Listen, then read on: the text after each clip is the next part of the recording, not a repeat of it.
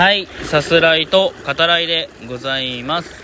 だんだん心惹かれてくこの星の希望のかけら。きっと誰もが永遠を手に入れたい。全然気にしないふりしてもほら君に恋してる。果てないや身から飛び出そう。考察方です。ためにためてっていうね。はい、えー、ドラゴンボールですね。はい。懐かしい。ザードのだんだん心惹かれてくを歌わせていただきましたが。うん。あの最近もねザード聴くタイミングがあってやっぱりね酒井さんの書かれる詩ってすごく独特というかあの常にこう誰かを見つめてるっていうそういう視点でね描かれることが本当に多くて、うん、あの意外とこういう視点って他の歌詞をね書かれる方と被らないんだよなっていうのはつくづく思いますね。割とさす方初期の頃にザードの歌詞についてねお話しさせていただいておりますが、うん、改めてあのそう感じています。うんいい曲が多いね。やっぱポップなメロディーだけじゃなくて、うん、歌詞っていうのが非常に魅力的なんだろうなと思いますが。はい、えー、河川敷からお話しさせていただいております。聞こえるでしょ？すでに。水の音がずっと。うんあの大雨がね降りまして広島。まあ広島だけじゃないと思うけど。はいあの川みたいになっちゃって。あのいや川なんだけど。いや川なんだけど川に流れるちょっとこうダムダムじゃないな。その水が溜まる場所があるんですね。そこから川に向かってもう一気にね今水が流れ込んでいてやっぱ水がこう増えちゃったから。うん。あのその何ていうのかなポイントになるところで収録させていただいているんですけど大丈夫ですかね？あの自分の声がかき消されてないかなってそこだけちょっと不安ではありますが。はい、えー、今回は見てきました。まあ配信したてではないですけど配信中の映画ですね。美咲の兄弟についてお話ししていきますけどまあ僕も妹がね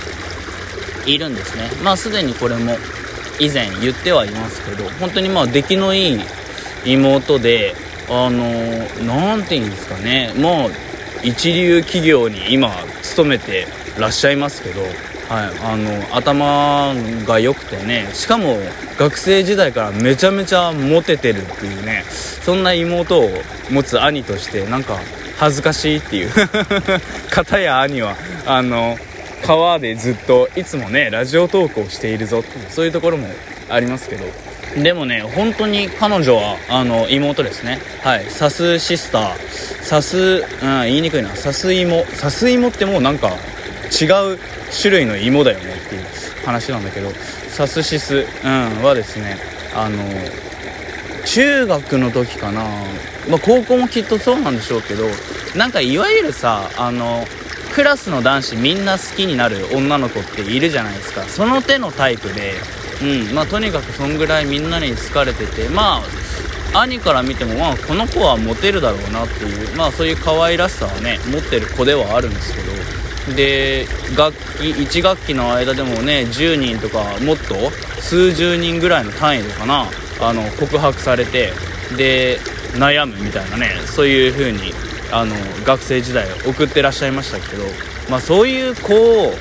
間近で見てるから僕からすると何て言うんですかねなんかもうモテるってあの呪いなんだなっていうのはつくづく思わされてうんいましたね。まあねよくよく考えなくてもそうですけどその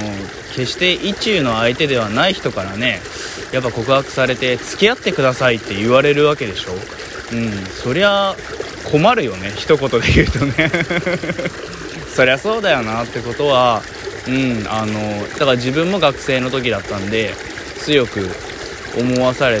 ましたけど、うん、だからあのああいうひがむみたいな感じはなかったですね。だからモテるやつに対して妬みとかひがみとかそういうのが自分の中で、うん、なんか妹を見てるからあの生まれるってことは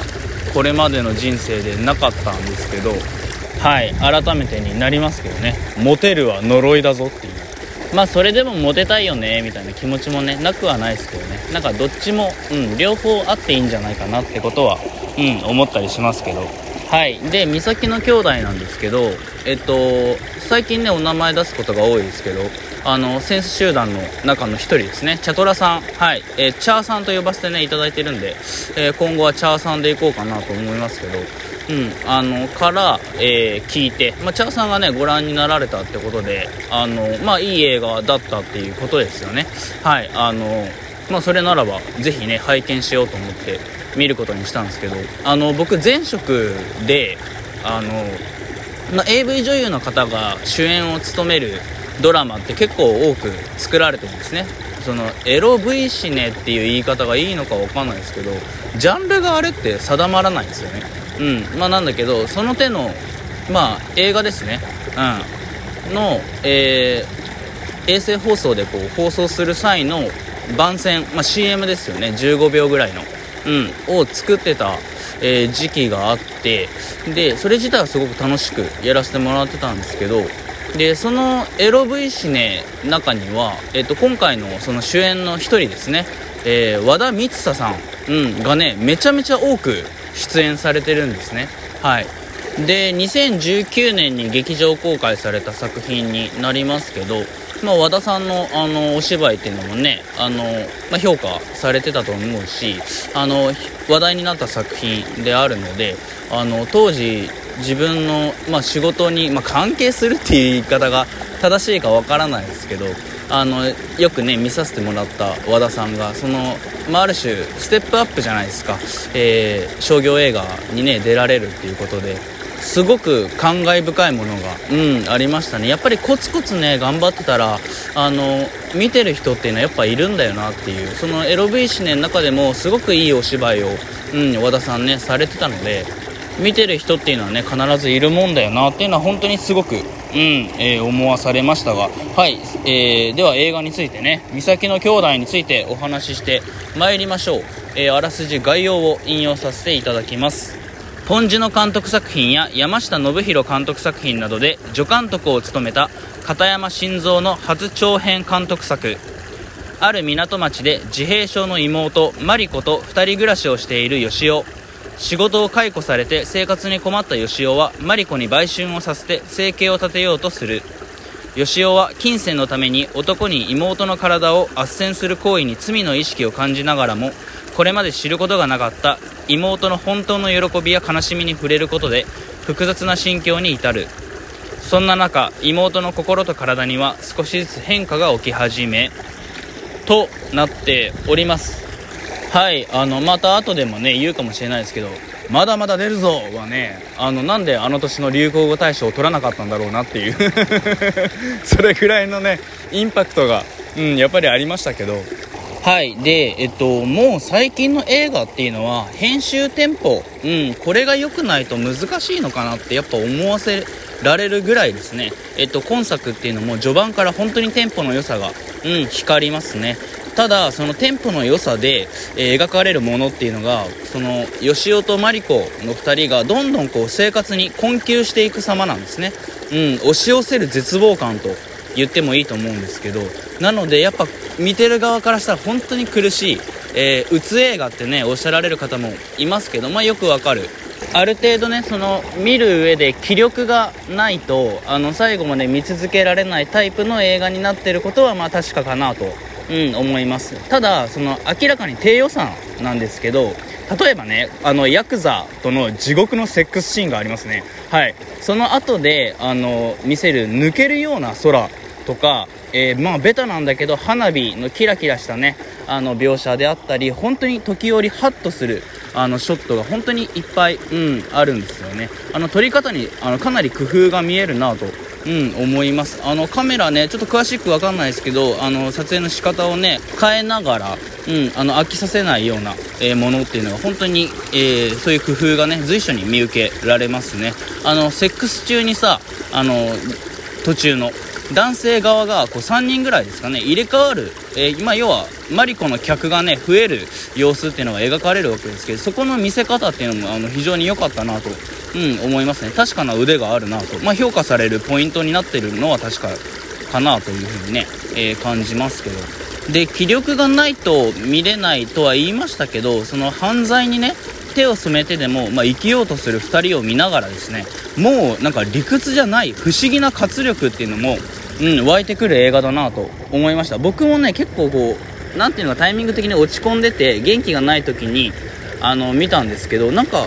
力が湧いてくる感じっていうのはすごいねあって。あとその思わず笑ってしまう場面も多いですよね。はいあの うんこをね投げつけてあの学生たちを退治する、えー、まだまだ出るぞのね場面もそうだし親友はじめくんのね奥さんまあこれ序盤の場面ですけどその奥さんがねお腹の中にいてあの吉尾までこう耳を当てようとする、うん、ではじめくんにパンって叩かれるようなね場面だったり。あの学生ね童貞を捨てた子がいてその子のセックスの後のあのシャツの着方。前のボタンをつけずにさちょっとこう格好つけてる様子ですね。あそことか僕は個人的にすごいツボだったんですけど。苦しい中でもねあの薬とさせる場面も多いですしあのまだまだ出るぞのところはさやっぱそのそれまで食べるものがなくてあのその前にね出るものが出ないっつってた吉尾がそれでも物を食べてうんこをして俺は生きてるんだってことをねあの学生たちに見せつける場面にもなってるじゃないですか。だから妙な感動すらね覚えるっていう本当に不思議なシーンになってましたけど。はいあの解釈が分かれるラストですね。ある種ファム・ファタル降臨みたいなねあの表情を見せるマリコ。ノワールとしての最後もね良かったと思います。ぜひ。ではまた。